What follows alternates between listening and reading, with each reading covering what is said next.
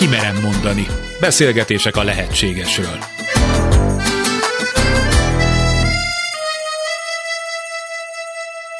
Sugár Ágnes vagyok, köszöntöm Önöket.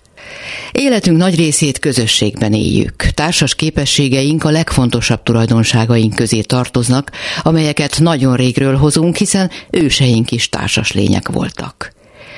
A csoportos lét védelmet, jobb körülményeket, biztonságosabb utódlást jelentett.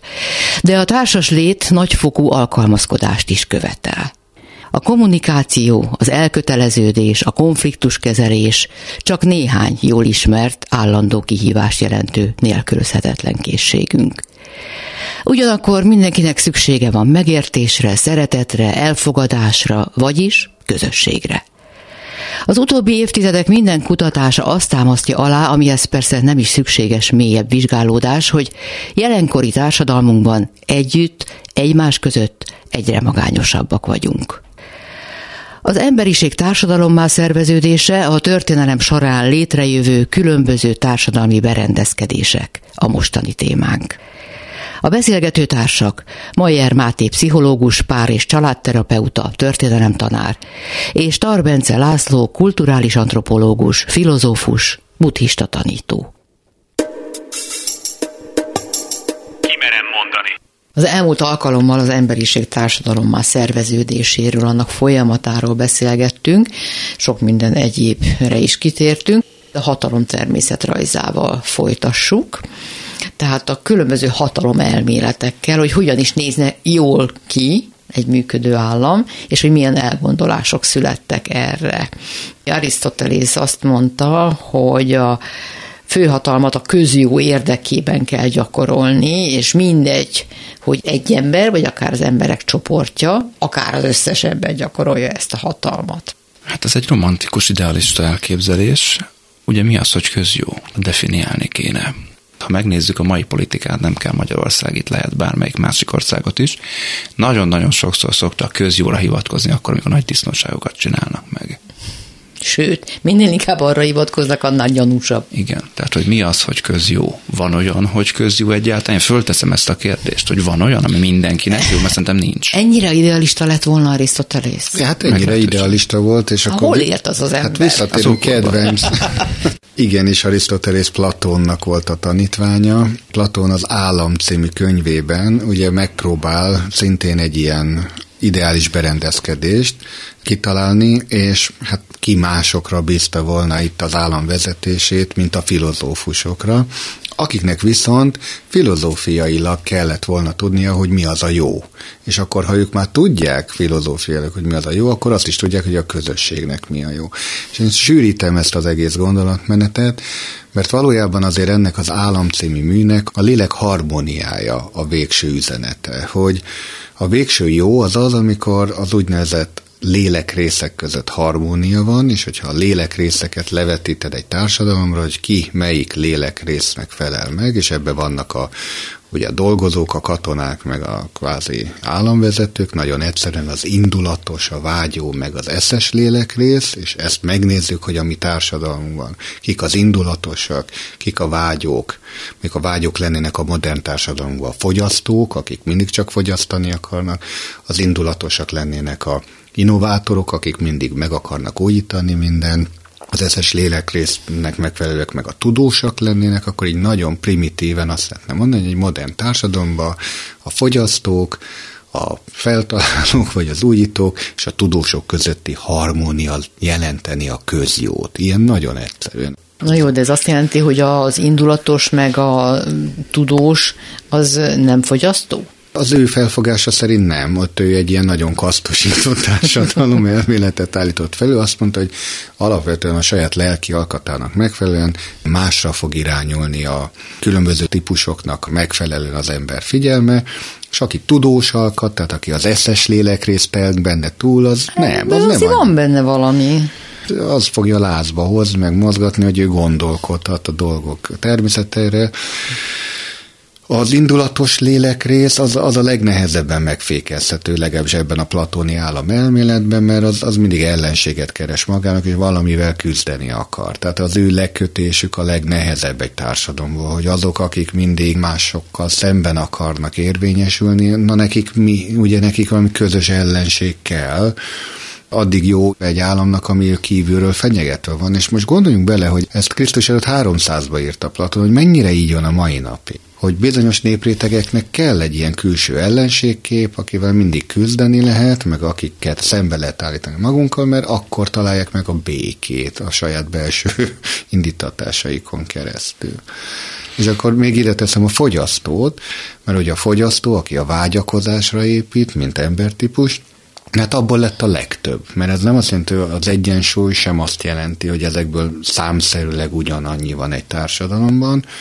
Mi most egy fogyasztói társadalmat építettünk. Mesterségesen és föl lett építve. Hát abszolút, és ebből van a legtöbb embertípus. Igen, ugye az összes ilyen társadalmi mérnökség van ilyen a 20. századból is a kommunisták, meg a nácik, vagy a fasiszták, Ugye azok mindig valahogy azt mondják, ez egy ilyen közös vonásuk, hogy az ember majd valami által, vagy a fajnemesítés által, vagy a sok ideig a szocializmusban élés által, meg a nevelés által majd megnemesedik, tehát egy ilyen morálisan magasabb rendű emberré válik. Ugye Platon is erről beszél. Igen. Azelőtt nagyon sok száz évvel ezek soha nem működtek. Tehát, hogy az ember morálisan olyan nagyon nem fejlődött több ezer év alatt jó sokat előre megyünk az időben, például Thomas Hobbes 17. Igen. századi angol filozófus azt mondja, hogy a polgárháború az egyenesen az emberi együttélés természetes állapota. Tehát amiről az előbb beszéltél, hogy igenis kell az ellenség.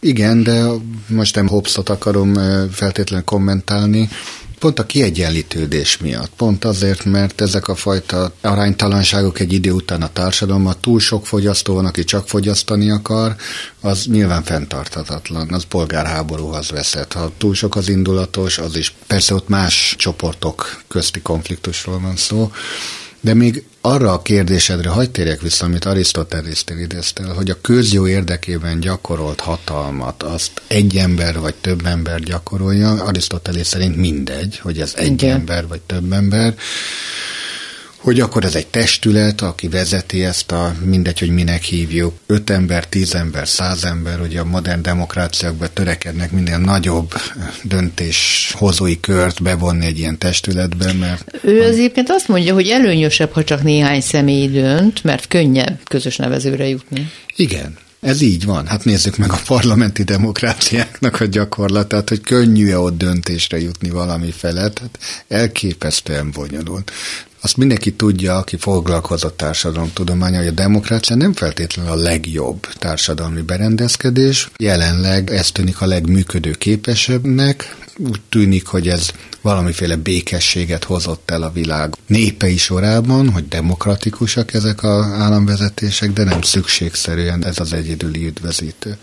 Ugye Hobbes ezt a háborús állapotot ezt mint egy rossz állapotnak, de mint az ember természetes állapotának tartja, és ugye azt mondja, hogy a, az állam az ennek a háborúnak a megszüntetését kell, hogy jelentse, és nála a közjó az tulajdonképpen a béke megteremtése, bármilyen eszközökkel, morál sem számít, semmi nem számít.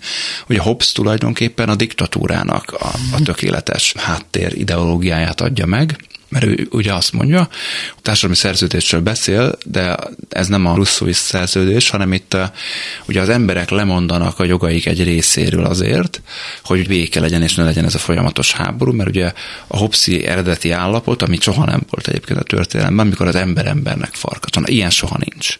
Ugye katasztrófa filmekben szokott ez megjelenni, de jobb katasztrófa filmekben is, vagy ilyen posztapokaliptikus filmekben nem az van, hogy minden ember mindenki gyilkol, hanem az emberek kis közösségekre szerveződnek, és ezek a kis közösségek gyilkolják egymást. Tehát, hogy a minden ember mindenki ellen az olyan nincsen. De hát arról beszélünk, hogy a közösségek milyen fontosak, tehát mindig van egy kis közösségi mag legalább. Így van.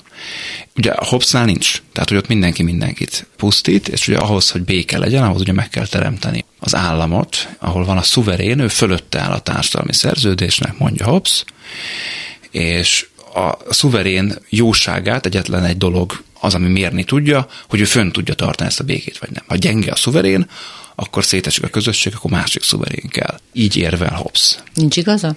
Nem ismerte az emberi természetet? Mégiscsak? Nem erről van szó.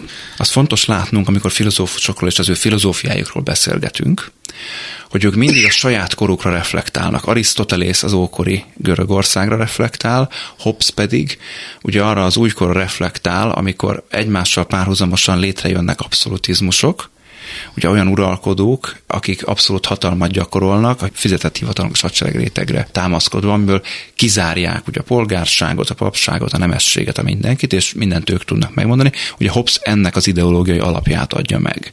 Vannak kortársai, akik viszont az ilyen alkotmányos demokráciák, alkotmányos monarchiák mellett érvelnek, és ők meg ugye annak az ideológiai bázisát adják meg ezek az elgondolások szerintem nem az emberből fakadnak, hanem a hatalom természetéből fakadnak. Nagyon sokszor úgy utalnak rájuk egyébként a tudomány elméletben is, hogy ezek hatalom magyarázó elméletek, de ezek nem a hatalmat magyarázzák, hanem a hatalmat legitimálják. Tehát ezek legitimáló elméletek. De akkor az ember sajátja, az ember szüleménye, akármilyen torz. Hát az ember szüleménye, és most tágítom a kört, ha ugye az Arisztotelész metafizikáját vesszük alapul. Ő is azt mondja, hogy egy kezdeti rendhez képest valamiért, hogy a megnyilvánuló természetben a káosz uralkodik. Ha belegondolunk, minden emberi társadalom valahol a rendezetlenséget próbálja rendbe tenni. Most a Hobbes azt mondja, hogy add föl a szabadság jogaidat azért, hogy egy diktatúra elvéve a te szabadság jogaidnak egy részét, de rendet tudjon teremteni, ami elhozhatja a békét. Kérdés, ha körbenézünk a világba, és hagynánk a maga természetes módján irányítás nélkül alakulni, akkor az békes állapotot hozna létre, vagy békétlent. És Szerintem nem fekete, nem fehér. Például, ha most itt a keleti filozófiák felé kikacsinthatok, akkor ott egy alapvető gondolat, hogy nem a békesség állapotát hozná létre a természet, hanem a természet az egy erőszakos, tulajdonképpen egymás energiájának az elrablására irányuló az int filozófiában prakritinek hívják, ez egy folyamatos dinamikus változásban van, ami az energiák elrablására irányul. Mindenki energiát akar rabolni a másiktól, és ezzel az ember már elfelejti, hogy ő maga is felfal, másokat, és másoktól energiát szerez ezáltal, és őt is felfalják. És az egész világ egy ilyen kaotikus energiarablásban van, és ebbe tényleg végül is valamiféle, és ez mind metafizika, amit mondok, de mégiscsak az emberi beavatkozás az egy rendteremtő szándékkal történik. És átmeneti ideig tart minden rendteremtés. Igen. Fontos talán mellé tenni, hogy amit kaotikusnak jellemezte, ez igazából dinamikusnak is jellemezhető. A békének és a háborúságnak a dinamizmusa az megfigyelhető akkor is, hogyha kis közösségekről beszélünk, de akkor is, hogyha nagy államokról. Tehát amikor a rendteremtés szándékával fellépő államszervezés ugye megszületik, akkor az történik, hogy nem kis törzsi háborúk vannak két évente, hanem nagy birodalmak vagy városállamok közötti háborúk vannak öt évente mondjuk, vagy tíz évente, ahol sokkal nagyobb hadseregek csapnak össze, sokkal több ember hal meg egyszerre. Láthatjuk ezt most a szomszédban, és százezres hadseregek ölik egymást éppen. Még egy gondolatot, ha hozzáfűzhetek, 60-as évek végén, 70-es évek elején igenis voltak olyan Amerikában a hippi mozgalmakat már tükröző, meg megelőző velük egy időben fejlődő hát társadalom, tudományi elméletek, nem voltak ezek tudományos gondolatok, csak inkább eszmék. Úgy hívták magukat, hogy diszkordiánus társaság, diszkordiára utalva, aki a római istene a káosznak. És az alapgondolatok az volt, hogy a világ alapvető természete a rendezetlenség, a rendetlenség, és bármilyen emberi tevékenység, ami ennek a rendbetétele irányul, tulajdonképpen a természet törvényei ellen hat. És a legjobb az lenne, ha nem szólnánk bele, elfogadnánk, hogy ez a világ kaotikus, az a világ rendezetlen, itt nincs béke, itt az emberek egy folyamatos háborúskodásba, békétlenségbe nyerik az energiát és adják, és az lenne a legjobb, hogyha hagynánk, hogy ebbe a világba kirobbanjon ez az ős káosz. Hát hála Istennek ez nem történt meg. Nem? Érdekes, én sokkal inkább azt érzem, hogy egy állandó változás van, és egy visszatérés. Egy lenyugvás, egy fellángolás, egy lenyugvás, egy fellángolás, és ezt a folyamatos kaotikusságot, ezt, ezt a nehezen fogadom el, hogy így lenne. Hogy én is egy ilyen kortárs gondolattal is kapcsolódjak ide, ne csak a történelmi szemlélettel, amikor az ilyen posztapokaliptikus víziók megjelennek az irodalomban, azt egy amerikai feminista gondolkodó hölgy úgy jellemezte, hogy elitpánik. De jó. Ez alatt arra gondolt, hogy általában ezek az apokalipszis történetek, ezek az elitnek a vagyonvesztését mutatják meg, ahol a vagyontalan tömegek között akkor egy ilyen egyenlőbb állapot jön létre, hogy elveszik attól, akinek van, amikor ugye megszűnik a törvényes rend, mert hogy az állam valamiért nem tudja föntartani ezt a rendet. Ugye az állam szétesik minden olyan esetben, ha például nem tud húzamosabb ideig élelmet biztosítani a polgárainak, akkor abból biztos, hogy előbb-utóbb lázadás és háború lesz. Nagyon sok egyébként ilyen-olyan ideológiákkal megtámogatott forradalom és polgárháború a történelme, például a francia szabadságharc, de mondhatnánk ennél sokkal közelebbi példát az arab tavasz, az részben éjséglázadások története. Egyébként, amit van egy elit, aki valamilyen politikai célok mentén meglovagol az ottani elégedetlenséget és változást próbál kikényszeríteni, ami egyébként azoknak, akik effektíve megcsinálják a forradalmat, nekik nem feltétlenül hoz egy jobb világot nagyon sok esetben. A társadalom evolúció és fejlődés az, ez egy ellenérve forradalmakkal szemben, hogy általában nem a forradalom hozza, mert az egy ugyanolyan zsarnokságot hoz, mint amit leváltani próbált, hanem inkább az oktatás, inkább a békés egymás mellett élés, a jobb vagyoni újraelosztás az, ami inkább elhoz egy társadalmi felemelkedést, már abban az értelemben, ahogy mi a fejlődésről szoktunk a világnak ezen a felén gondolkodni. Na akkor vissza egy kicsit az időben, a felvilágosodás korában mondjuk Russzó, aki azt mondja, hogy a közösség akaratából kell erednie a kormányzati intézkedésnek, intézkedéseknek, és ez úgy oldható meg, hogy az eredetileg független emberek kölcsönösen lemondanak minden jogukról egy egymással kötött társadalmi szerződés révén a szerződéssel létrejövő főhatalom javára. A Russzó elméletét azt lehet egyrészt a totalitárius rendszerek ideológiai megalapozójaként tekinteni, akár csak Hobbes rendszerét, de ugye a, a direkt vagy közvetlen demokrácia is ugyanúgy levezethető az ő megközelítéséből. Ugye ő egy kollektivista társadalmat ír le lényegében ez a... Igen, ez azt mondja, hogy az a kormányzat, amely nem alkotmányos alapon jön létre, csak is zsarnokság lehet. Hát ez így igaz. Én kitekintek egy kicsit megint ettől, a köznapi gondolkodás szintjére rángatom ezt le, ha megengeditek. Nekem az a tapasztalatom azért, hogy az emberek a mai társadalomban élő átlagos polgárokról beszélek, a lakosságról, hogy néha cinikus önkormányzati képviselők szokták bélyegezni így az embereket. A lakosság nagy része nem akar politikával foglalkozni, és nem akar társadalmi döntéseket hozni. Tehát az, hogy itt most így hangzik Russzonál, hogy lemond minden jogáról, és felhatalmazza ezzel azokat, akik ezzel akarnak hát foglalkozni. Ezt tesszük. Hát ezt tesszük. Ez így történik, az emberek nagy többsége nem akar ebbe beleszólni, békességet akar, gazdasági stabilitást akar, egy biztonságot és egy megélhetést, és ahogy az előbb Máté mondta, hogy polgárháborúknak a gyökér az mindig egy éjséglázadás. Tehát ameddig van kenyér és cirkusz, addig az emberek nagy többsége hajlandó egy társadalomban együttműködő szerepet vállalni.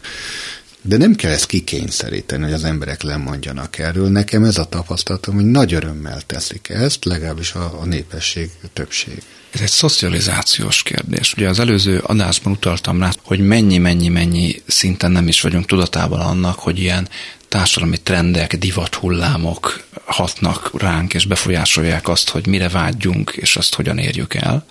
Az, hogy például akar-e a népesség politizálni, az egészen máshogy néz ki a mai Magyarországon, egészen máshogy néz ki a mai Skandinávia országaiban, vagy éppen Svájcban ahol sokkal nagyobb arányban akar a népesség politizálni, valószínűleg az az élményük van, hogy bele tudnak szólni, és hogy a beleszólásuknak lesz gyakorlati következmény olyan, amilyet szeretnének, vagy ahhoz hasonló, hogy választók és választhatók, hogy van ennek az egésznek értelme, és ez nem csak egy cirkusz, nem csak egy eljátszott dolog. Ugye ez nagyon függ attól, hogy milyen a társadalom belüli vagyoni megoszlás. A skandináv államok azok sokkal egalitáriusabb társadalmak, mint például a magyar ahol van egy szűk, nagyon tehetős elit, és Anton nagyon-nagyon leszakadva van egy felső közép, egy közép-közép, egy alsó közép réteg, amik ráadásul csúsznak is lefele, és egy nyomorgó réteg vagy osztály is. Ahol arra szocializálódtunk évtizedek alatt, hogy ne akarjunk mi a politikával foglalkozni, csak mi békén leszünk hagyva ugye Kádár rendszer, vagy persze politizálhatunk mi, lehet választásra, lehet váltani a kormányt, de nem változik semmi. Vagy nagyon kevés dolog változik ez a rendszerváltás utáni 30 év. Teljesen egyetértek azzal, hogy a magyar közember az nagyon negatívan lett megerősítve, hogy ne szóljon bele a felnőttek dolgába. Mintha a politika az valami kiváltság lenne, és nem egy közérdek, és nem minden ember alapvető joga nem lettünk jól nevelve, vagy a magyar társadalom még nem adja meg azt a lehetőséget, amit te most a skandináv országok példáján keresztül hozol, hogy ott él egy közösség, és ez valóban így van, akár kerületi szinten, kisvárosi szinten megélheti azt az önrendelkezés jogát, hogy ő valódi változást tud például a közvetlen környezetében elérni, ami Magyarországon nincs meg, már nem állítom, hogy sehol nincs meg, de az biztos, hogy a nagyvárosi ember ebben sajnos rosszul szocializálódik, mert itt biztos, hogy úgy élheti meg, hogy az ő egyéni mozgástere sokkal szűkös. Hát vidéken még inkább így élik meg. Semmi nem történik, akárki van hatalmon, ezt hallani rengeteg kis településen. Mindig. Nincs iskola, nincs bolt, nincs kocsma, minden megy lefele illetve az emberek akarnak politizálni, meg szoktak is a karácsonyi asztal mellett van, és aki rájuk szól, hogy ezt ne csinálják, vagy éppen a kocsmában néhány sor után akkor nagyon fölbátorodnak, és politika filozófusok lesznek. De ugyanúgy akár tömegrendezvényeken, baráti társaságokban, tehát az emberek egyébként politizálnak, csak nem feltétlenül azokon a tereken és módokon, nem lépnek be pártba, vagy nem alapítanak pártot tömegével, nem mennek el a képviselői fogadóórákra, nem kérik számon a képviselőket, nem lépnek be, vagy nem alapítanak civil szervezeteket, és azzal nem próbálnak nyomást gyakorolni a Tehát ilyen értelemben nem politizálnak pont a kis közösségeknek az a személyes felelőssége, hogy itt nincs egy iskola, itt nincs egy bolt, post, tehát az elemi szükségletek kielégítésének a, ez, ez nagyon-nagyon helytelen, és ugye a politikus, mint kifejezés, az pont az idiótával volt szembeállítva, mind a kettő görög kifejezés.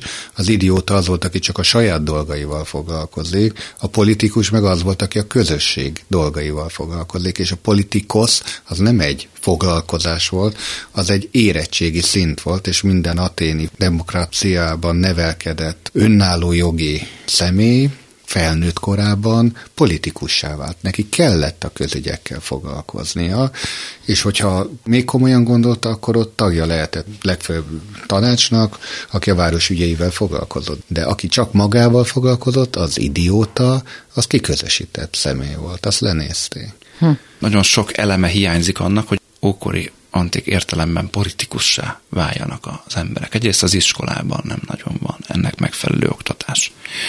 Nagyon sok családban nincsenek megfelelő, mondjuk, hogy közbeszéd, Egyébként a nyilvánosságnak nincsenek meg azok a terei, vagy nagyon korlátosak azok a terei, ahol ténylegesen minőségi beszéd lenne a közügyekről, mert a politikával foglalkozni nem azt jelenti, hogy politikusok tetteit minősítjük, hanem a közügyekkel foglalkozunk, hogy szerintem, hogy lenne jó az oktatás, az egészségügy, a szociális ügy, persze, a migrációs A programokkal, amikről nem is tudunk. Így van, a szakpolitikák. Ugye az lenne valójában a politika.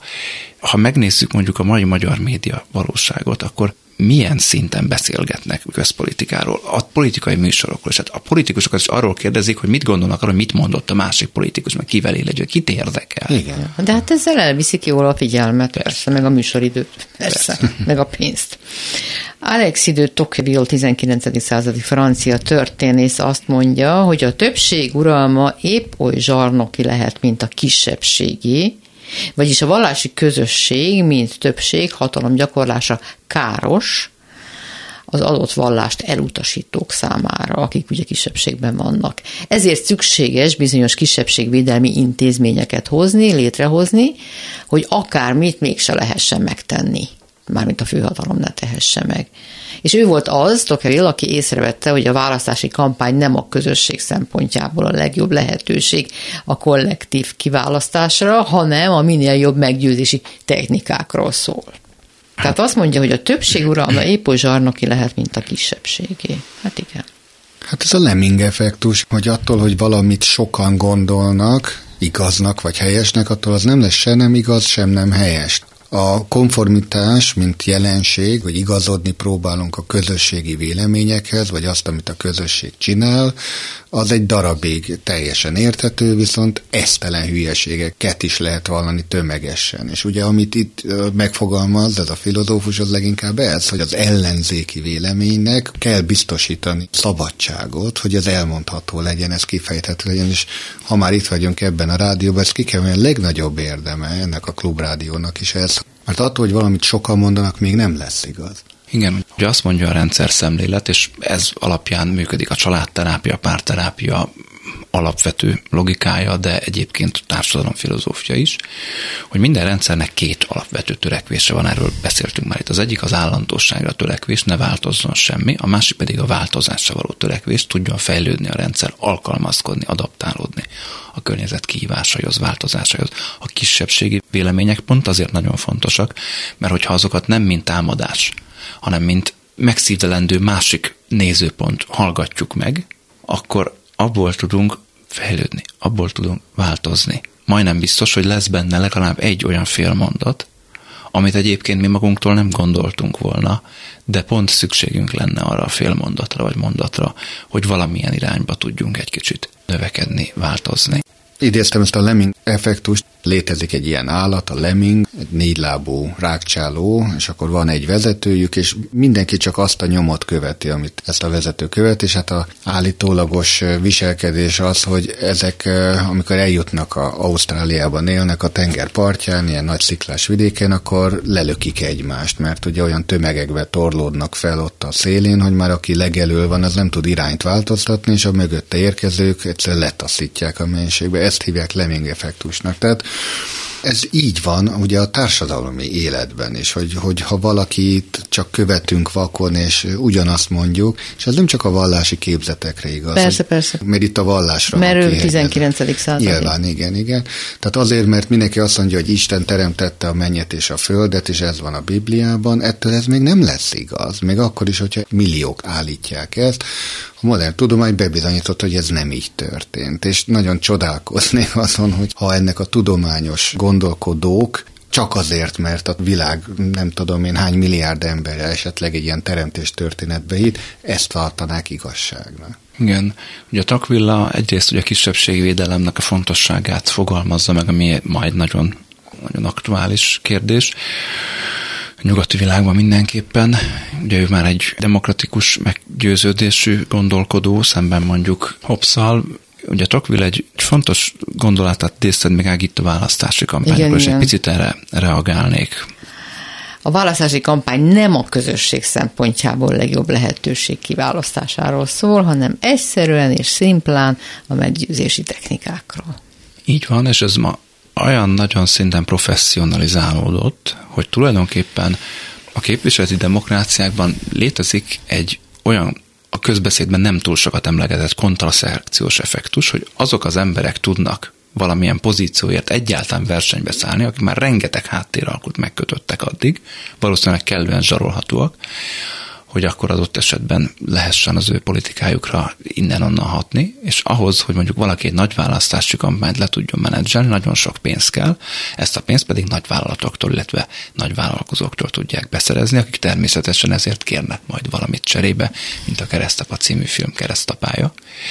Éppen ezért ugye ezt hívják lobby tevékenységnek, hogy ez az egyik megnyilvánulás a lobby tevékenység, nem az egyetlen. Tehát azt mondhatjuk, hogy ma a képviseleti demokráciákban olyan emberek versengenek a hatalomért, akik már egy kontraszelekciós soron átmentek, tehát már valószínűleg egyikük se igazán a közérdeket fogja képviselni, ha egyáltalán van olyan, hogy közérdek, de minket biztos nem fognak képviselni.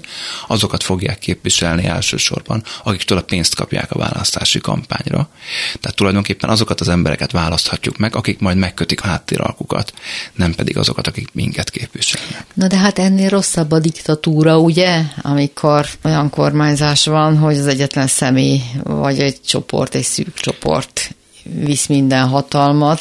Igen, bár én itt ugye azért ingatom kicsit ilyen indiaiasan a fejemet, hogy igen is, meg nem is, mert maga végül is a diktát diktátum, vagy a diktátor, vagy diktátorok működése mögötti alapgondolat az, hogy hogy nekik van egy irányuk, van egy elérendő céljuk, amit ha nem is a közösség egyetértésével, hanem kvázi akár machiavellistaként mindenféle eszközzel, mert a cél kvázi szentesíti az eszközt, de el akarnak érni. A kérdés az, hogy amit ők diktálni akarnak, az mire irányul, minek a megvalósítására. És persze itt jön az ISP. Minden diktátor valami ember feletti.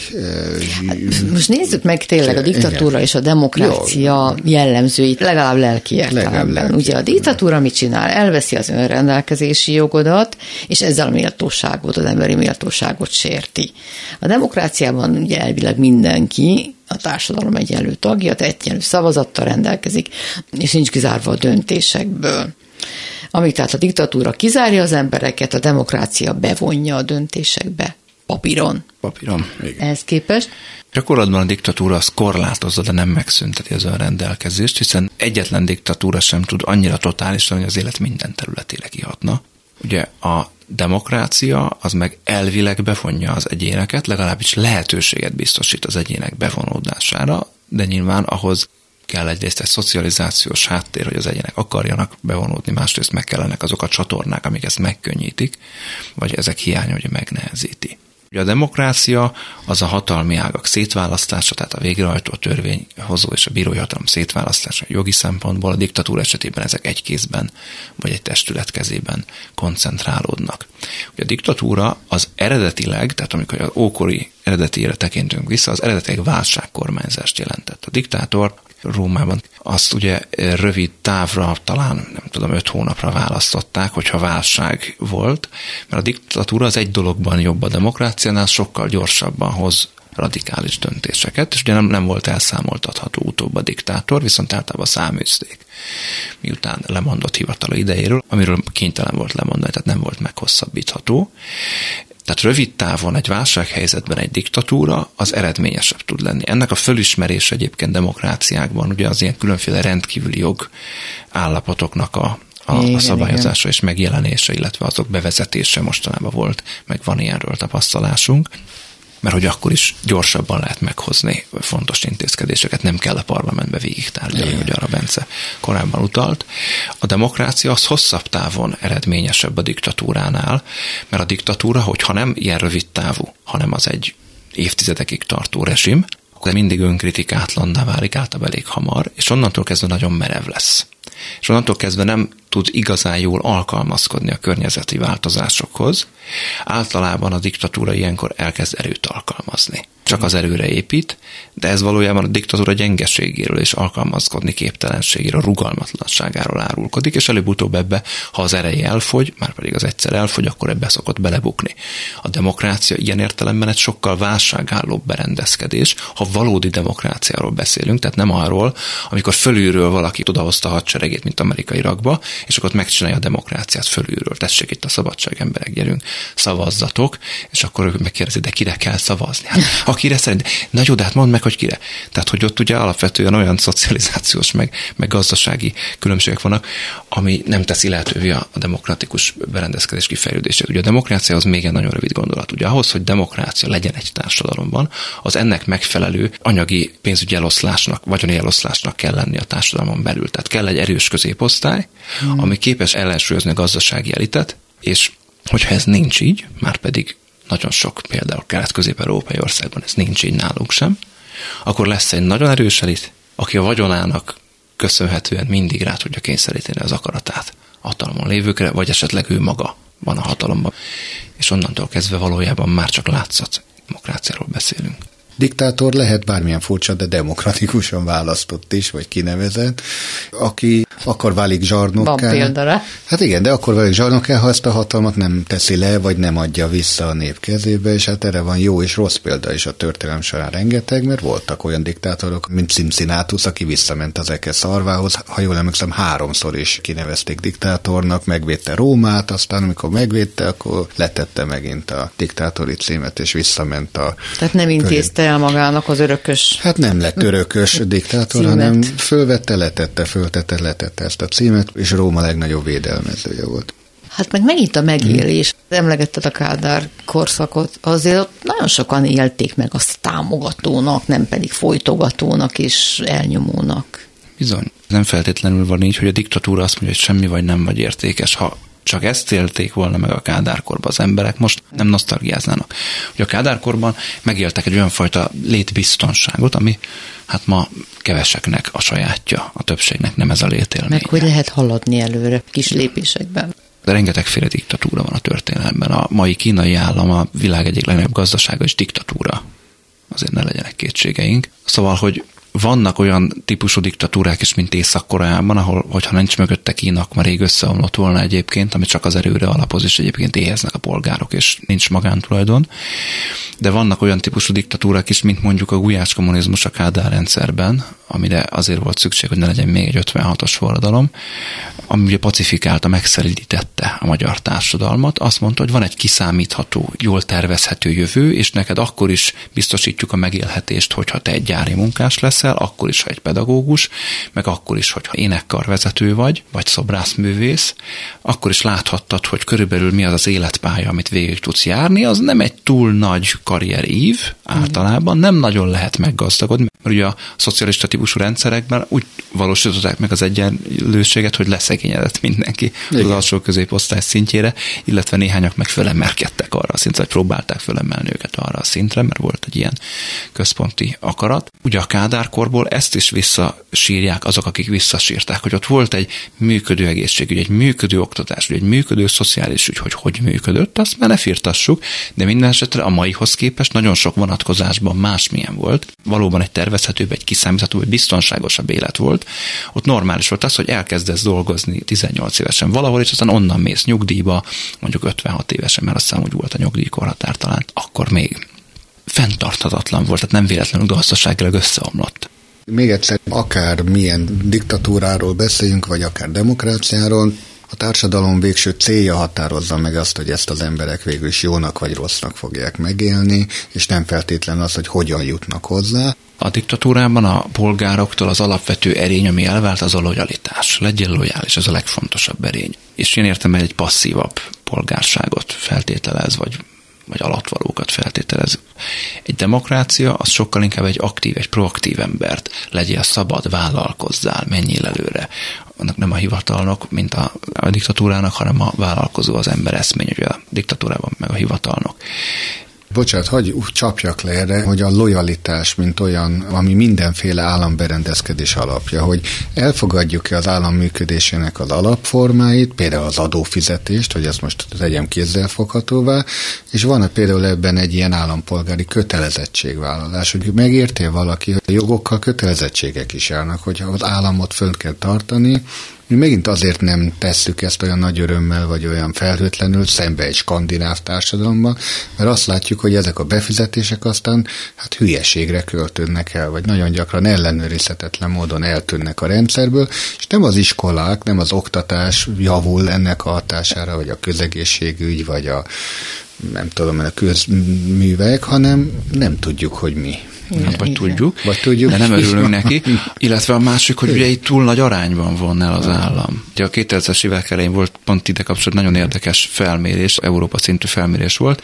Például a hollandoknak sokkal nagyobb aránya azt gondolja, hogy az adófizetéssel hozzájárul valamihez. A magyarok ugyanakkor azt mondták, hogy tőlem elvesznek valamit, amikor Igen. adót kell fizetni. Igen. Ugye, hogy a középosztály, egy széles, erős középosztály megléte előfeltétele jó működő demokráciának, erről már beszéltünk. Az OECD, Gazdasági Együttműködési és Fejlesztési Szervezet egy tanulmánya elég megdöbbentő eredményt hozott ki ezzel kapcsolatban. Magyarországon egy szegény családnak több mint 200 évig tart kiemelkedni a szegénységből, és középosztálybelivé válni. Szóval érdemes a társadalmi mobilitásról is pár mondatot szólni.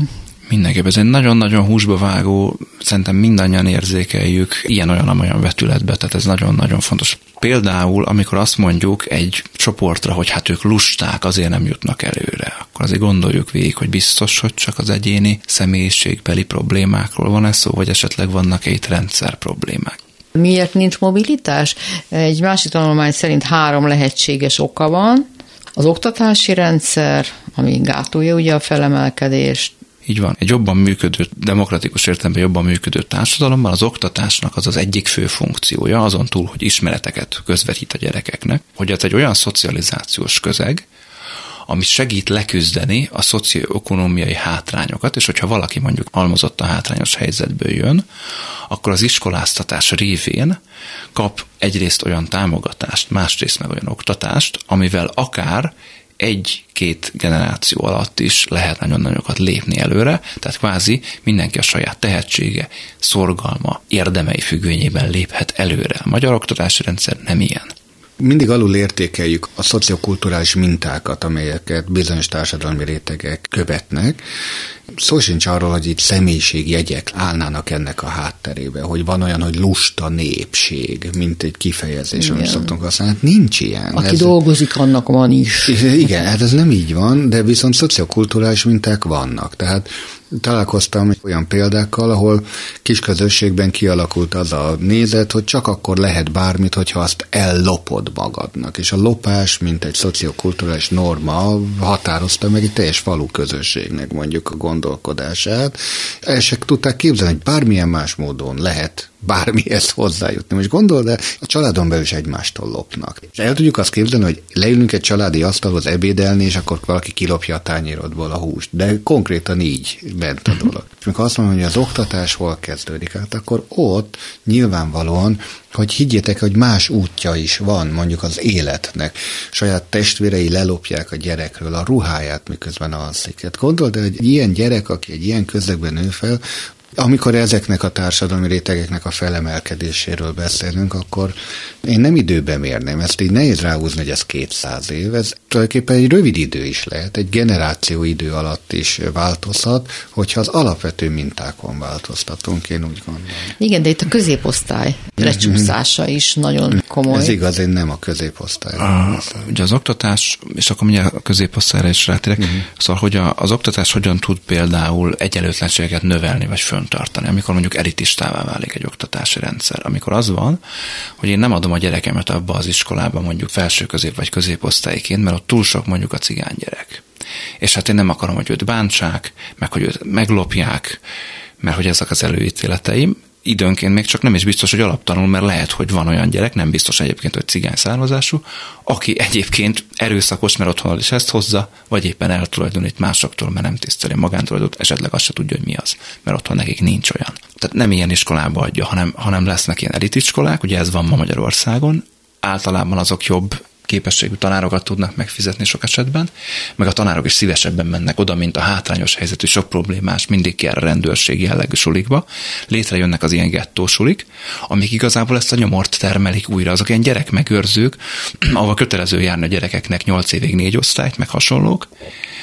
Igazából nem tudnak előre jutni, csak 16 év az ugye a korhatár, már csak addig kell őket ott tartani, ugye ott, ott fellélegeznek, ettől pedig az valójában egyáltalán nem jó ott sokkal nagyobb eséllyel lesznek kiégett pedagógusok. Ők sokkal kisebb eséllyel fognak plusz forrásokat kapni, pont ahova leginkább kéne, oda nem nagyon tesz az állam, és ezáltal jön létre egy ilyen szegregált oktatás, plusz az olyan az iskola által nem biztosított tudást, amit mondjuk külön órákon lehet megszerezni, ezt nyilván a pénzesebb réteg tudja megfizetni, ha nincs telenek meg nem. És aztán azt mondjuk, hogy ha nézzük meg az egyetemeket, hogy milyen kevés ott a hátrányos helyzetű. Hát igen, de nem azért, mert ők mind ostobák, hanem azért, mert van egy olyan rendszer, ami nekik sokkal-sokkal nehezebbé teszi az odavaló eljutást. Adott esetben annak a megtanulását, hogy nem tudom, késsel villával legyen, hogy mit jelent a magántulajdon, hogy milyen szavakat kell használni ebben a körben, mert kinevetik, hanem azokat a szavakat használja. Mi az, hogy zseppénz? Tehát, hogy ilyenek nincsenek ott meg. Tehát, hogy alapvető szocializációs kérdések hiányoznak ott. A középosztály azért szűkül, hogy akkor arra is kitérjek, mert hogy a 80-as években volt egy úgynevezett neoliberális fordulat gazdasági. Ennek az lett az eredménye, hogy általában egykulcsos vagy szűkülő adókulcsos adórendszerek jöttek létre.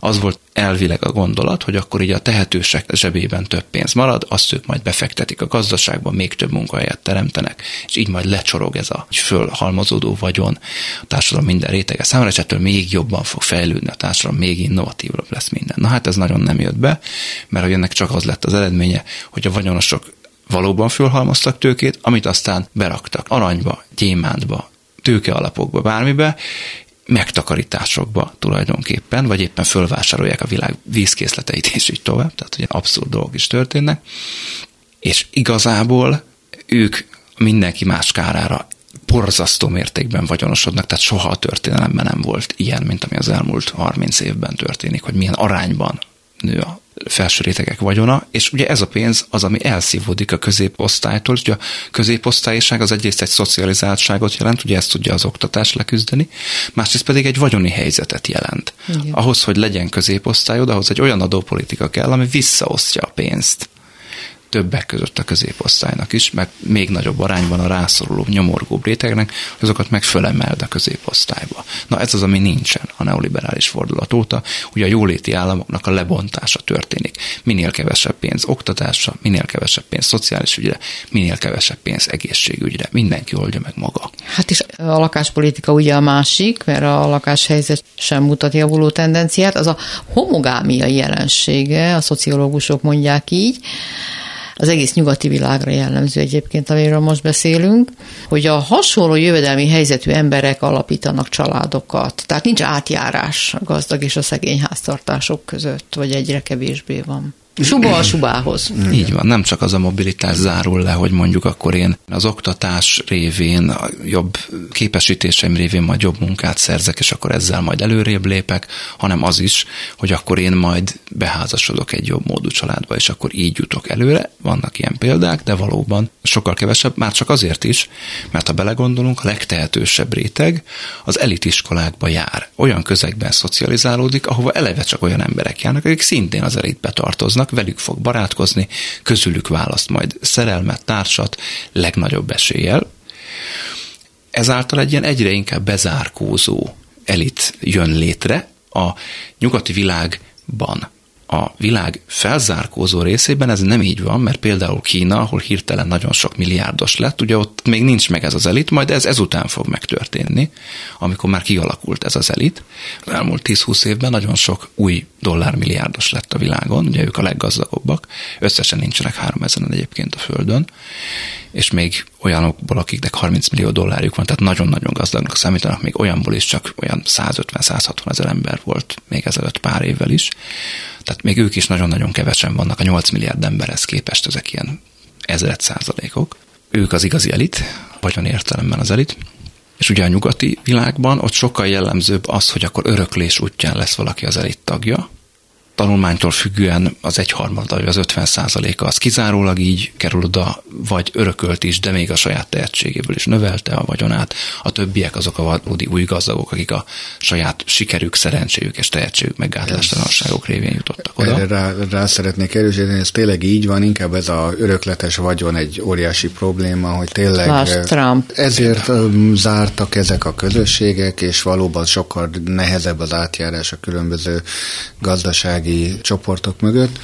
Itt egy értékválságról van szó, egy nagyon erős pénzközpontú társadalom alakult ki, és emiatt is sokkal ritkább ez az átjárás a különböző társadalmi rétegek között, hogy egy szegény be tud házasodni egy gazdag családba, mert olyan értékmérőnek tartja a pénzt és a vagyont a mai társadalom, hogy ez egy kizáró ok ostobaság, nonsens és abszurdum. Tehát megint azt tudom mondani, hogy itt egy komoly értékválság van, amit biztos vagyok benne, hogy egyébként a a következő néhány évtized át fog formálni. Én nagyon pozitív trendeket látok egyébként abban, hogy a mai fiataloknál egyre kevésbé ez a szempont, de tényleg, hát, hogy újra jön. Mindig meglátja a szépet, meg a jót. Hát nem igen. tudom, merre jár a világban. Hogy, hogy... De van itt egy nagyon érdekes felvetés, amit Máté dobott be igen. a beszélgetéseinkbe a múltkoriban.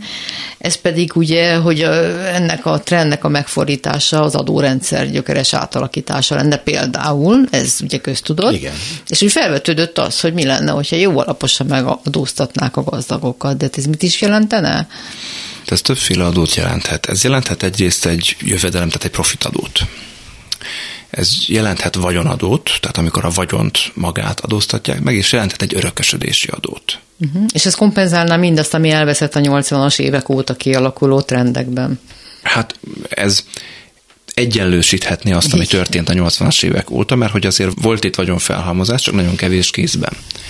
Ugye Magyarországon azért nem túl népszerű ez a több kulcsos adó, mert ugye volt nekünk több kulcsos adó, amikor elvileg megadóztatják a gazdagokat, de ez azt jelentette, hogy aki még bőven a középrétegbe tartozott, és annak se a tetejéhez, azt is a legmagasabb adókulcsal adóztatták. Aki Jó, meg hát nálunk minden volt, másképpen van. Aki meg a fölött volt, annak még nem volt egy még magasabb kulcs, tehát aránytalanul túl sok pénzt vontak el az emberektől meg volt ennek a gazdasági oka, meg személyi okai, hogy miért történt így, de minden esetre ennek van egy ilyen rossz szájíze ugye a magyar társadalomban, és hát a, ugye az elitnek a erejét mutatja, hogy például amikor ez a örökösödési adók kérdése fölmerül, akkor az gyorsan haláladónak keretezik, hát és akkor fú, hát azt senki nem akarja.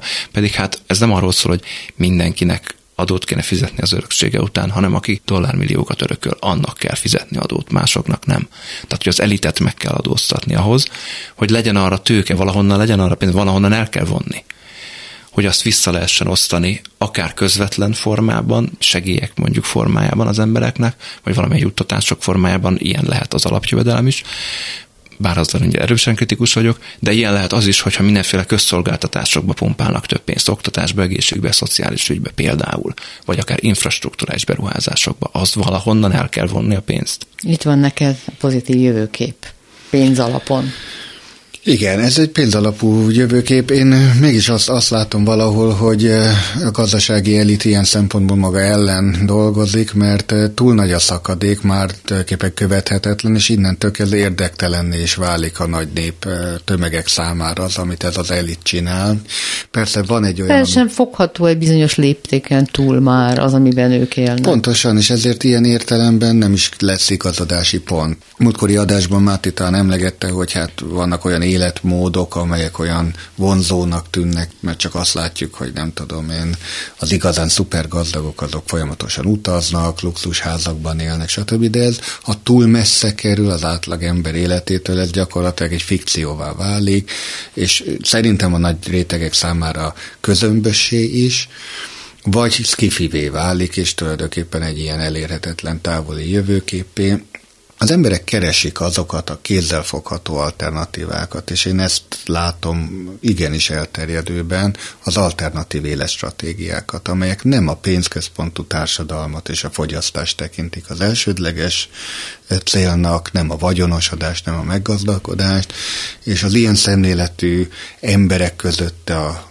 mondjuk így, hogy a gazdasági átjárás különböző társadalmi osztályok között sokkal nyitottabb. Én úgy látom, hogy változóban van a világ. Én tényleg ezt látom. Változóban Na, legyen a ez a pozitív, bár nem látom Máté arcán, de legyen ez a lezárása a mai gondolatsornak, annál is inkább, mert a terv az, hogy majd ezzel folytatjuk a jövőképpel, ami lehet, hogy nem olyan szép és derűs ez egyik oldalon, mint a másik oldalon, itt a stúdióban, de ez legyen a jövő zenéje, vagyis a jövő hét zenéje.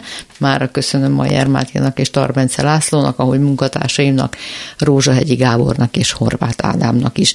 Búcsúzom hallgatóinktól, Sugár Ágnest hallották, viszont hallásra.